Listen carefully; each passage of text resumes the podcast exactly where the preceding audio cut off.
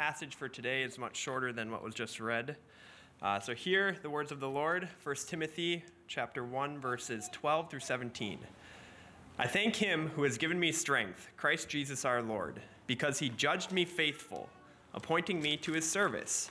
Though formerly I was a blasphemer, persecutor, and insolent opponent, but I received mercy because I had acted ignorantly in unbelief. And the grace of our Lord overflowed for me with the faith and love that are in Christ Jesus. The saying is trustworthy and deserving of full acceptance, that Christ Jesus came into the world to save sinners, of whom I am the foremost.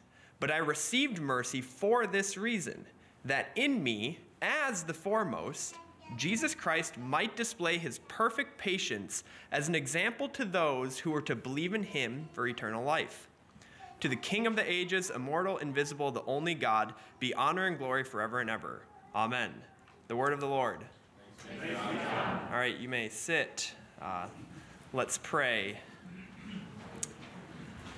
Heavenly Father, thank you for the words of um, Paul to Timothy here, for uh, showing us Paul's heart and showing us Paul, Paul's life through his words, and declaring and showing that he was sinful, the foremost sin- sinner, and yet you gave him mercy. You gave him grace. You forgave him and drew him out of the darkness. We ask that your words uh, would come true in our lives. We ask that you would speak through me this morning, that I would speak truthfully, and that you would convict and draw our hearts to you. In the name of Christ we pray. Amen. So a couple weeks back, uh, Dan introduced the book of First Timothy uh, very well, and he talked about how it is Paul, an older, pro- uh, not prophet, apostle, uh, writing to a younger man in the faith who is being trained up as a leader of the church. Now, this is really important to keep in mind because the book of First Timothy is a little different than some of the other letters that are written by Paul. Right? Talking about First Corinthians or uh, Hebrews or Romans. Some of those are dealing with specific instances of the church, and Paul is writing as more so an authoritative figure or leader of the church, instructing them in the ways of God. But here we get an insight into the heart and life of Paul, into his true desires of what he wants to communicate to Timothy, who is this young man who knows much about the scriptures, but also needs to learn much about holiness and leading people in holiness. So keeping that in mind helps us understand, why is Paul talking the way he's talking?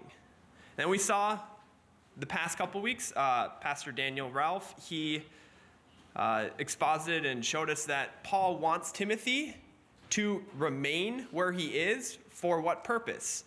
In order to sanctify the church, in order to keep the false teachers at bay, in order to lead the, the people in holiness. And he identified what was the issue going on. Daniel Ralph talked about how the wrong usage of the law. Paul talks about this in the previous verses, how there are those who want to use the law wrongly. They want to use it for the just and not the unjust. But Paul comment, tells us that it is those who use the the law lawfully that are using it right. And, and so in this, we see the content of some of the false believers that Timothy needs to be aware of while dealing with the churches where he's at. And that segues into this passage. Uh, first, first off, I want to point out that I didn't really see this until really studying this in-depthly, that Paul probably brings to light the wrong usage of the law because Paul was one of those people. When he was a, he didn't believe in Christ as God, right? In his Jewish uh, life, he was using the, raw, the law wrongfully. And so he's very aware of how that can manifest itself. And we see that elsewhere in Scripture. We see that in Romans, uh, chapters four through seven primarily. But here we get to the heart of the matter. What is Paul wanting to convey to Timothy? And what he's really wanting to convey is the extent of God's mercy and grace as shown by his own life. Paul's words that are often quoted in First Timothy one, verse fifteen here, are used uh, prolifically, prolifically by many in describing the extent of their own sin. And that is a good and right usage. But Paul, I would argue, uses it for another reason as well. He uses it twice, calling himself the foremost sinner, basically the most sinful person, for a reason. In verse sixteen, I received mercy for this reason, that in me, the foremost, Jesus Christ, might display his perfect patience. He is an example for those who would to believe. And that's what Paul wants to communicate to Timothy. But before we dive too deep into that, let's back up and start at uh, verse twelve here. Paul's explaining that he received mercy and grace. He was a blasphemer. He was a persecutor of the church. He was an insolent opponent. I don't know if you remember too much about the life of Saul, who became Paul. Uh, he, in Acts chapter seven, was there when Stephen was being stoned to death. Stephen was preaching the gospel, expositing the Old Testament to the scribes, and then they grew angry at him. They picked up stones, and they killed him. And at the end of that, there's a small passage, and it says, and many of the men laid their coats down before the young man Saul, who is called Saul. Now, without getting into too much detail, that tells us Saul is probably in his twenties at this time, upper age of maybe thirty. So he would have been very familiar with the life and teachings of Jesus. In fact, he probably was a similar age of Jesus and being trained in the Pharisaical way, in the being trained to be a rabbi and to be a Pharisee, he definitely would have been aware of all of the stuff going around with Jesus, all of his teachings and the miracles being performed. But Paul, who was once unfaithful, or Saul at the time, he declares is now faithful. Right? One man who once was approving of the killing of an innocent disciple of Jesus now is that very disciple who is going to different churches, going around the whole uh, area of what was known Palestine and into Greece and into Italy and beyond, sleepless nights, being stoned, being whipped, uh, receiving the lashes, which is thirty-nine lashes, three times.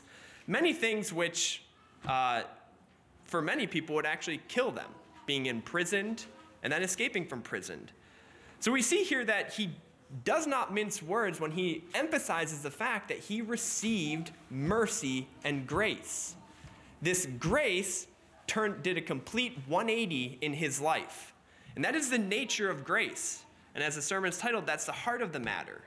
And we will see, as it's been told from long ago, that mercy and grace was always embedded in God's message to his people, because God knows the wickedness and the sinfulness of mankind. Now, he says an interesting phrase here, uh, which sometimes can get a we can get a possible misunderstanding. So I want to clarify it, because I know when I first read this a long time ago, I was confused by it. And I actually believed one of the, uh, not fully, but I kind of believed one of the misunderstandings. Uh, he says that, I receive, in verse thirteen, but I received mercy because I had acted ignorantly. Now, some can take this as, oh, my unbelief caused mercy. Right? I am doing lawless deeds, and so therefore mercy is be, is coming to me all the more. Now, we see elsewhere in Romans that this misunderstanding has taken place as well. Right? Paul is accused of what's called antinomianism or lawlessness. Right? Teaching people that they can do whatever they want, basically, and you will receive mercy. But that's not the, that's not the notion of this because. The notion of this because has to deal with the notion of mercy and grace. One cannot receive mercy or grace unless one has done wrong. And this isn't mercy like the game where you play with your sibling where they sit on you and punch your shoulder until you... you know, cry out mercy, and then they punch your other shoulder till you cry out mercy, and then they do it again, and you're sitting there wondering, why are you doing this to me? No, this is true mercy. This is like mercy or grace in the court of law. A judge is standing here, and you have done something wrong, and you are pleading for mercy. Please be merciful towards me, judge. Don't give me the punishment that is due to me. That's what Paul's talking about here. The only reason he receives mercy is because he had a punishment due to him. He was walking in darkness. There was judgment coming, and because there's judgment, he needs mercy. At the heart of it is the mercy of God. That is what we need, and that's what he needs, and that's what he's communicating here. Now we get into the main section and the bulk of the text uh, for today, which is, which is verses fifteen through seventeen. Paul declares that he is the foremost sinner. He is the example of God's mercy, so that, as I mentioned before, others may understand the extent of God's mercy.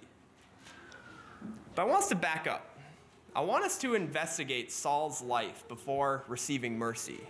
I want us to really think about who is Saul, Paul, now Paul, but was Saul, and what was he doing that was so bad? So Saul, he was trained in the law of God. Being trained to be a rabbi under Gamaliel was a very, very high honor of the day. Uh, Gamaliel, just so you have some reference, he is probably like an Augustine or a Calvin figure in the Jewish faith. He is still referenced today. He still has impacts on how people exegete the scriptures for rabbis today. They reference him, uh, and during that time period, he was highly respected and highly referenced by all the teachers of the law. This is like going to, in modern day, let's say you have a specific trade you're good at or a specific subject, going to the best school you can imagine and being trained by the most famous person. Let's say you're an engineer and Elon Musk decides to train you. It's similar to that. He was that respected in that day. And the training was rigorous. It was not light. Saul at the time, or Paul, most likely had memorized much of, if not the entire, what they called Torah, or the first five books of the Old Testament, in Hebrew, the, the language of which it was written. So he knew it back and forth. He knew it very well.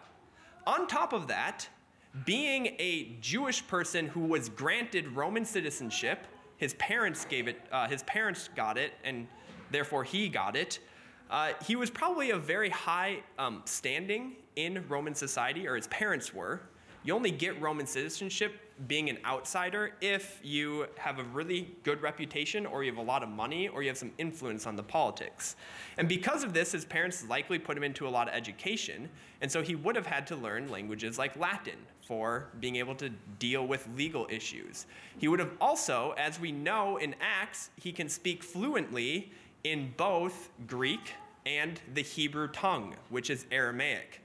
Just a side note, whenever you see the Hebrew tongue in the New Testament, most of the time it refers to the language which the Hebrews spoke, which was not Hebrew, which can be confusing, it was Aramaic. So he was preaching in Aramaic, and then the guard comes, remember, and he's like, why are you talking this language? And all of a sudden he starts preaching in Greek. And they're like, oh, what? You're, you know Greek? How is, how can this be? So Paul was a very educated man. He knew a lot. And he was on a trajectory to be a prominent rabbi in the faith. By all accounts, he was deemed faithful. On top of that, it's referenced that he had zeal for the Lord. Now, this reference to zeal is a callback to a story in Numbers twenty-five, verses one through fifteen. And it's the story of Phinehas. Phinehas, or not Phinehas, but some person in the camp of the congregation of Israel was committing a sin. And so there was a plague coming upon Israel. They were dying left and right, and there was a big issue. And Phinehas, desiring for the holiness of his people and for the holiness of God, sought out what the issue was. And he found that there was a man, and he had he was sleeping with a Midianite woman. And so he takes a spear and kills them both. And the plague goes away. And he is commended for his zeal for God. And in fact, he is blessed, and he's blessed with a covenant of grace as well. He got rid of the corruption that was being brought upon Israel at the time. Saul, or Paul, had this same desire. But there is something interesting going on in Saul's life, and it's what goes on in many people's lives, and it's not necessarily interesting in the you know, good way. It's interesting in the very, like, passive North Midwest way of, like, oh, that's interesting. Like, that's really bad, right? um, and that was that in all of his zeal, he was going down a path to hell. He was going down a darkened path. This man who knew the mysteries of God, he knew Scripture back and forth. He knew the laws of God, and he knew every, like what it stood for. And he had zeal to execute those laws. He wanted to rid Israel of the disease. Right? That's why the Pharisees call people like the woman in the parable I mentioned in, or that was mentioned in Acts seven, a sinner. Right? The sin causes a disease upon Israel. And so there was much belief that if you had some deformity, it was because of some sin that you or your parents committed. We see that in John chapter ten. There is a blind man. And the first question they asked Jesus is, who sinned, this man or his parents? And what does Christ say? He says, neither. This man was born blind. Why? For the glory of God. So in that thinking, that is what they believed. And so they needed to rid Israel of sinners. They needed to rid Israel of the disease, just like Phinehas did, so that they could receive blessing. But Paul missed something in the Old Testament. He missed something in all of his studies of Scripture. He missed something very important, and that was the mercy and grace of God. He missed the fact that the law was not meant to save. The law exposes the sin, and it is the faith and going to the mercy and grace of God that then brings forgiveness. It is the repentance. And from the beginning, it was always about the repentance and the faith in God. That's why I put Leviticus twenty-six, uh, verses forty through forty-five. We can see embedded in the law is knowledge from God that he knows his people will disobey and that they will walk away from his covenant. And guess what? God continually offers a way back. He continually offers reconciliations. He says, if they would just turn to me and confess their sins, I will receive them. That's what Paul missed.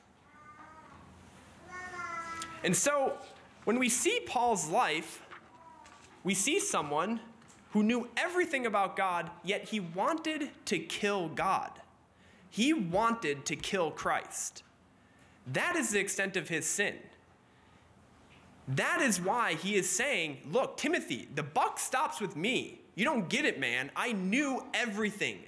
I knew it all, but I didn't see it. I didn't understand it. I didn't understand that at the heart of everything in God's re- revelation was his mercy and grace for people, wanting them to come to me, wanting his people to repent of their sins and to come to God. That is the extent of Paul's sin. Now, there's two key concepts here that I want to talk about. They're kind of undergirding how we view uh, the nature of sin in the world. And that is the difference between the world and the church. There is the world and there is the church. The church is set apart, as we have read in Scripture, but not set apart physically, set apart ethically or morally, right? We're to be holy. We're not to be like the world. And too often uh, in my life, and I've witnessed even nowadays, people confuse the two. And guess what? Paul also saw this. Paul also saw that people would confuse the two. That is why in First Corinthians chapter five, he addresses this very issue. He says in verse uh, First Corinthians chapter five, verse nine and ten, I wrote to you in my letter not to associate with the sexually immoral people, not at all meaning the sexually immoral of this world or the greedy and swindlers or idolaters, since then you would need to go out of the world. Now that phrase, go out of the world, sometimes can be confusing. What he's saying is you would physically need to leave the world to not associate with an idolater or a sexually immoral person. Because they're everywhere. The world is full of it. You go to work. I worked at Target corporate for a long time. You go there, and guess what? There's a lot of idolaters there. Their whole company is set up to, in a sense, propagate uh, ideals that are against God. So you would physically need to take a rocket and get out of planet Earth in order to not associate with them. And so that was the confusion that was happening in the church of Corinth.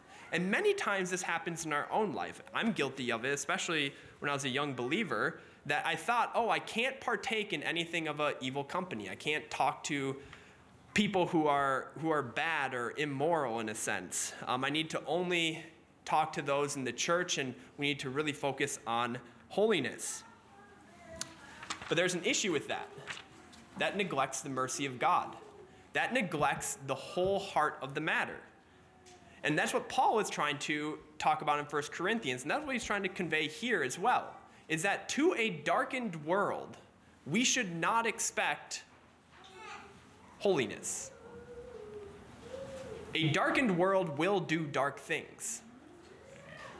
A depraved world will do depraved things. As Jeff mentioned, there is the bill on the Minnesota um, House and Senate about about uh, extending abortion till full term, if I got the details right. That ideal of depravity was present in this day as well. People would offer their children to gods as sacrifice so that the gods may look favorably upon them. The Romans would do that occasionally. And in fact, the Romans, in order to execute justice and keep peace, if you even had an inkling of a riot or an uprising, they might take your friends and family and you and crucify you in the streets of where you live in the name of a pagan god. The darkened world will do dark things, and we shouldn't be surprised when that happens. Why do we get mad at a dog for wagging its tail?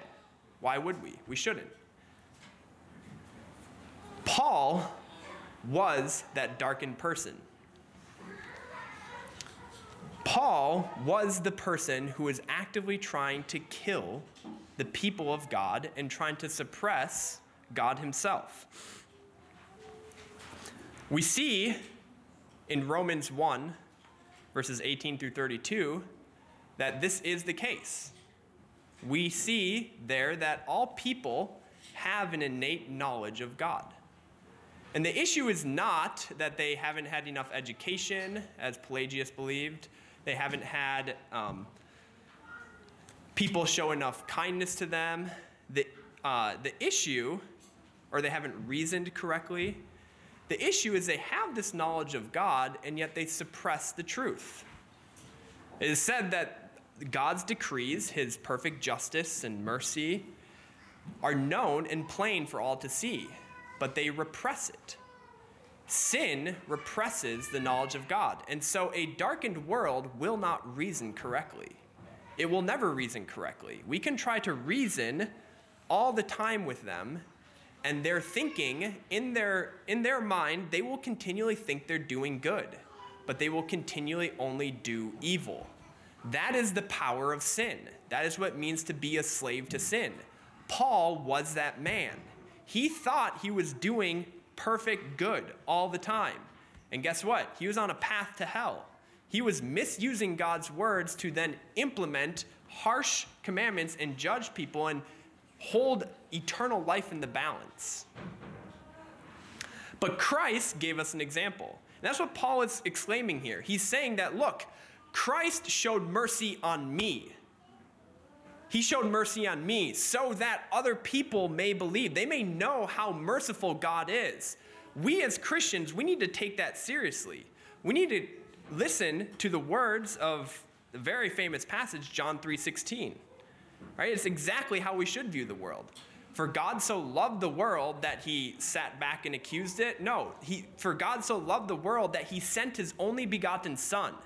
Because the world already has a judge. And if we don't view the world as in need of mercy, if we don't view the world as a lost world, as people who are wandering about blind, and our, our gut instinct is not compassion and desire for them to come to the knowledge of God and to repent and believe, then we've missed the mark. We've missed something very key to the Christian faith. Christ calls us to be a light and salt to the world. That is exactly what it means. He calls us to bless those who persecute us.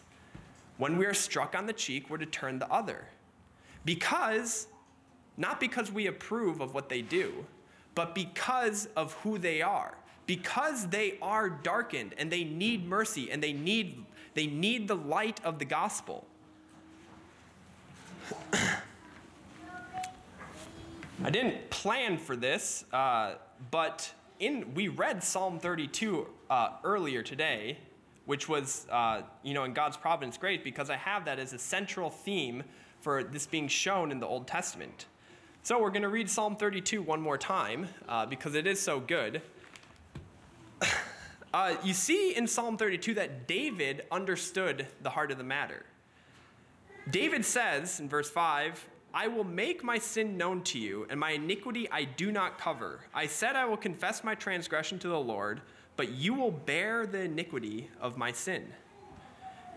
David, David understood something that Paul didn't before encountering Christ.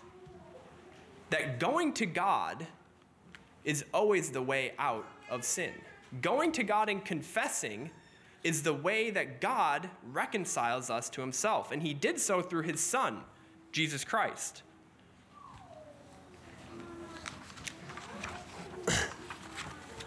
So we, as Christians, need to mimic the love of the Father.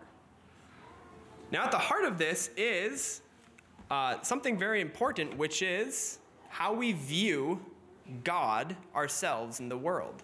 And kind of gets to the core of our being. Right? Those who want to proclaim judgment over the world and say, you know, oh, let them be, let them just go into their disaster and we will go away, or to continually criticize the world and not seek their repentance and not show God's love to them and God's mercy, there's a fundamental error there, and that is that they're taking the place of God. As it says in Deuteronomy thirty-two thirty-five, he says, vengeance is mine. Now, this verse is quoted multiple times in the New Testament because it is very important for the people of God and the people of Israel to understand that vengeance is God's. That is why when we are persecuted, we are to bless. It is not our duty to enact vengeance upon a sinful world. And that's what Paul understands, and he wants to convey to Timothy. He's saying here, look, Timothy, I was sinful beyond belief, but I received mercy. And so we are to do the same to those in the outside world. We are to do the same to those who are being darkened every day, who continue to walk in their depravity. We are to call for their repentance. We are to seek and desire for their repentance. And where it hits home is how we view and talk to people, talk about people, and talk to people every day. Do we view them as people who are lost? Do we view them as people who need the gospel? Or do we view them as insane or annoying? Or why, why are you propagating these ideas upon me?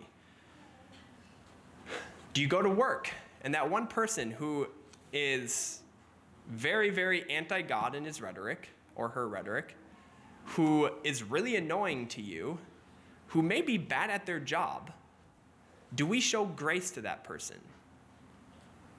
Do we show mercy to them? Are we kind to them? Do we desire that they may come to the knowledge of God? I want to tell you a personal story of this very um, phenomenon going the wrong way. Uh, when I was twenty-two, almost twenty-three, I spent a summer in Olympic National Park, which is west of uh, Seattle in Washington. It's a giant rainforest. And my mission there was to live in the national park, working at what's called a concessionaire, so like the lodges that are embedded in them, uh, and to be a, basically be a light and conduct services, like worship services, just like singing psalms and stuff for any person traveling. Now, the conditions there were not favorable. In fact, they were terrible. Within two weeks, I had a rash on my whole face, and it burned because I was so stressed. I have a condition where this rash pops up when I'm stressed, et cetera. And I was so stressed that my whole face was red, and it was burning for two days straight.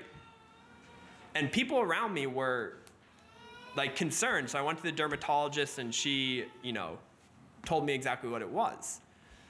About two weeks later, I woke up with mice on me. Um, and on top of that, the food uh, was basically like cereal, and it wasn't very good, I will say. On top of that, the people I was living with, they were some of the most unsavory characters I have met today. Uh, one guy, he had an arrest warrant for a D W I in Wyoming. Uh, I know this because the sheriffs came when we lost a tent, but they couldn't arrest him because there's something with the laws of Wyoming to Washington, you can't arrest, I don't know the details, but basically they were like, look, you got a D W I, if you go to Wyoming, you're in jail, because uh, it's like his third.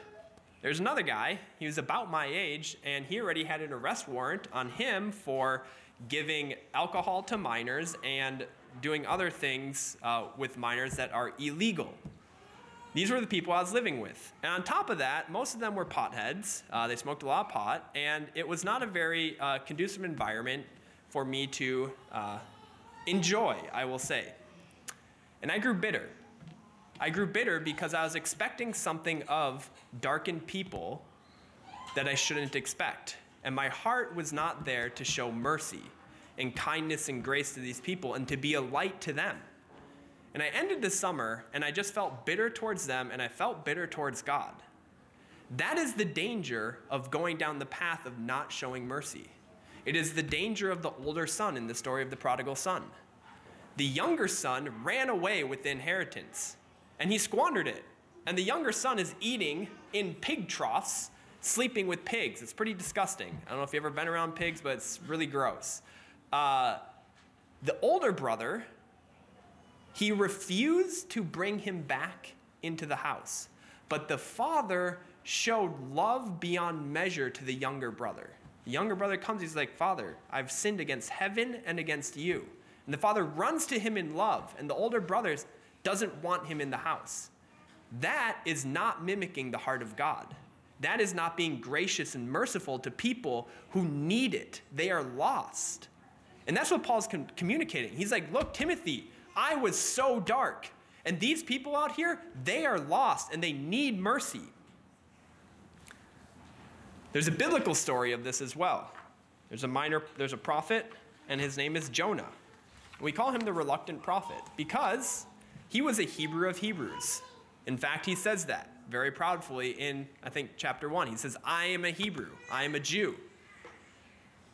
And he's called to preach to a people who are unclean, very unclean. The people of Tarsus, or Tarshish, are not the Jewish people. In fact, they're pagan, and they want to destroy the Jewish people, and they worship false gods, and they probably sacrifice children to those gods. It was very common practice in that day and age. And yet God calls Jonah to preach to them repentance. And Jonah doesn't want to go, and so God throws him into a whale. Or a big fish, however you want to translate it. Um, and at the end of the story, Jonah is still reluctant, but God's plan still uh, shows true. The people of Tarshish repented. Right? Even though Jonah was reluctant, God's plan still went through, which was the mercy of God calling people to repentance. So I encourage us, let's not be like Jonah or me when I was younger. Colossians four, verses five and six says, walk in wisdom towards outsiders, making the best use of the time. Let your speech always be gracious, seasoned with salt, so that you may know how you ought to answer each person. Our actions and our deeds are very important. Sometimes we get down the rut of, you know, God's sovereign and his plan will always come to fruition. And so what we ignore in that is human responsibility. We go so far down that path that we we disregard the fact that we have a responsibility to, to participate in this as well. So my questions are, I want you to think of that one person who you just can't stand. They are an insolent opponent to God, like Paul was. They clearly worship different things, whether it be the modern Uh, transgender movement, whether it be much of modern secularism or big government secularism that's propagating in America. You can you can name a handful of things. Their rhetoric is very anti-God, specifically anti-your God. Right? They don't like the one true God. And they continually get on your case. And they continually question you. And they continually bother you. Or maybe you have a family member. Maybe it's a friend from way from twenty years ago where you grew up in the church together and they walked away from the faith and they're clearly full of bitterness towards God.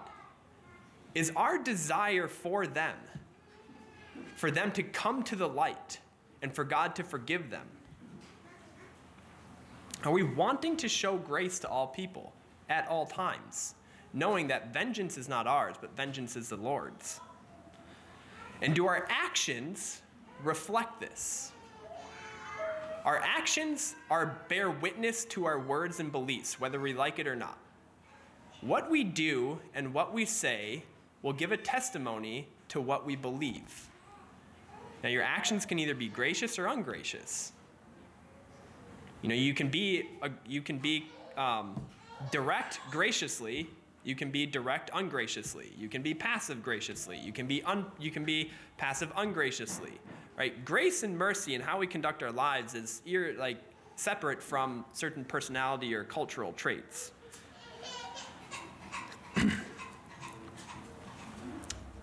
When Stephen was being stoned, and that's what I want to leave you with, the story of Stephen, as he saw the people in front of him, he was preaching to them, wanting them to repent. And he was thrown out of the city, and he sees all these people, and they're picking up stones.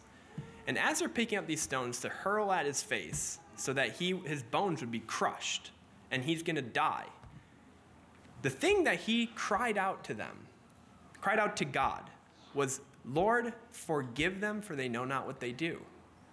The same words that Christ cried out. Why did he do that? It's because he understood blind people don't know what they're doing, and he wants them to come to a knowledge of God and see their sin. And that's what Paul is conveying to Timothy.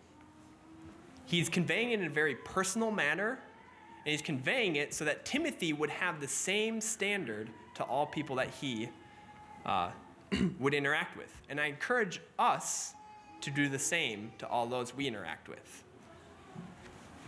Let me pray. Uh, Heavenly Father, thank you for um, your words this morning in Scripture.